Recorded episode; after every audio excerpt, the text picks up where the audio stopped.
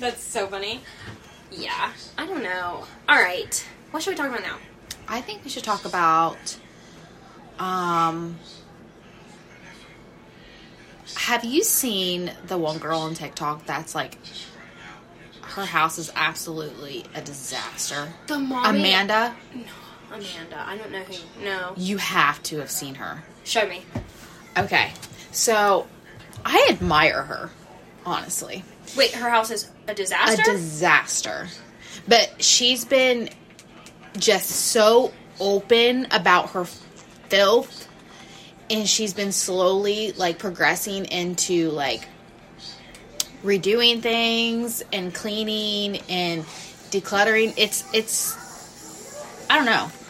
I just don't know someone that has the guts to throw all that out on social media the way she does. Does she have kids? I'm. Yes.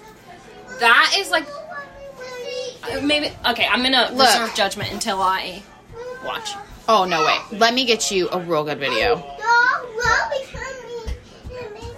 because she's just. I mean, I don't even know how to explain it.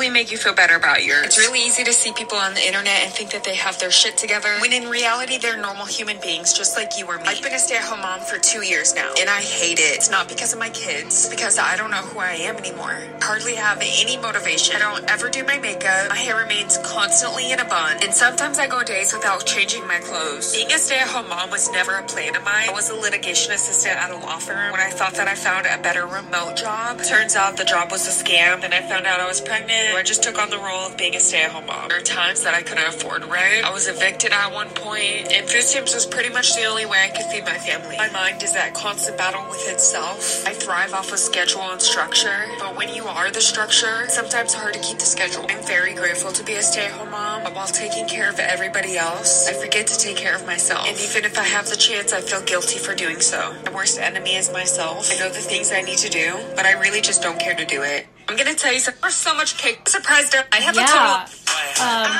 So. So just to like credit the creator, her name's Amanda. Um.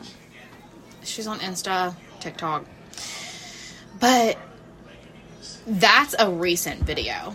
So if you stroll clear from the beginning, I'm talking she just had like cat pee everywhere and like just filth built up. But I feel like moms can get depressed and let their house go. Mm-hmm. And it's like super serious. Yeah. And it's not ever talked about. It's not ever talked about. I mean, I know for myself, like, there are times where I've been so just sad, where, like, it's like, I'll do the dishes tomorrow, or the next day, or the next day. And, like, maybe they're not piled up to that extent, or, like, my, I, I don't have cat pee or anything like that, but, like, in my way, I've let my house go. Yeah. I mean, I know, like, it happens to everybody. So, Definitely. I do think that like it is something that should be talked about, and that is an admirable of her to post that. My only problem with it is, is like as a parent, regardless of depression, you're still a parent. Your child doesn't deserve Yeah. to stay in a home like that. Yeah. If that makes sense, that's my only like.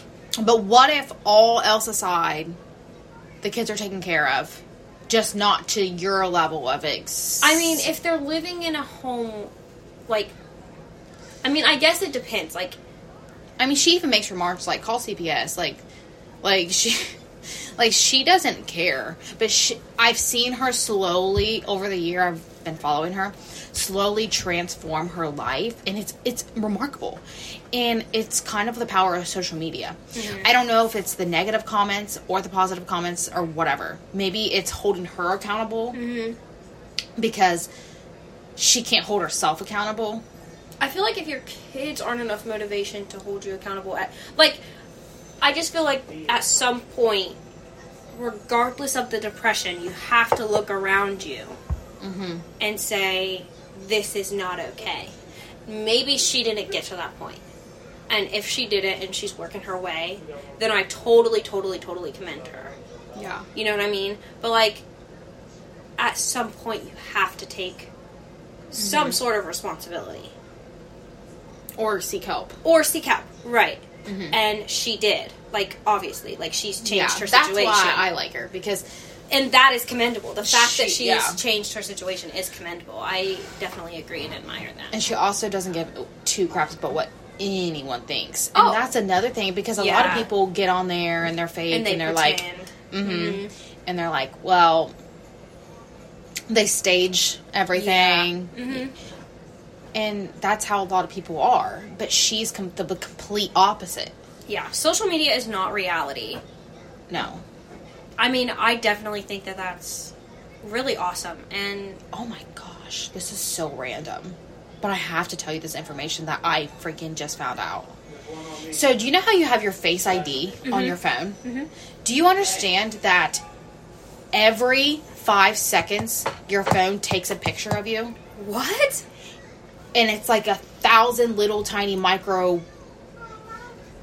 like picture thingies, pixels, to recognize you as you change. And I just find it so crazy.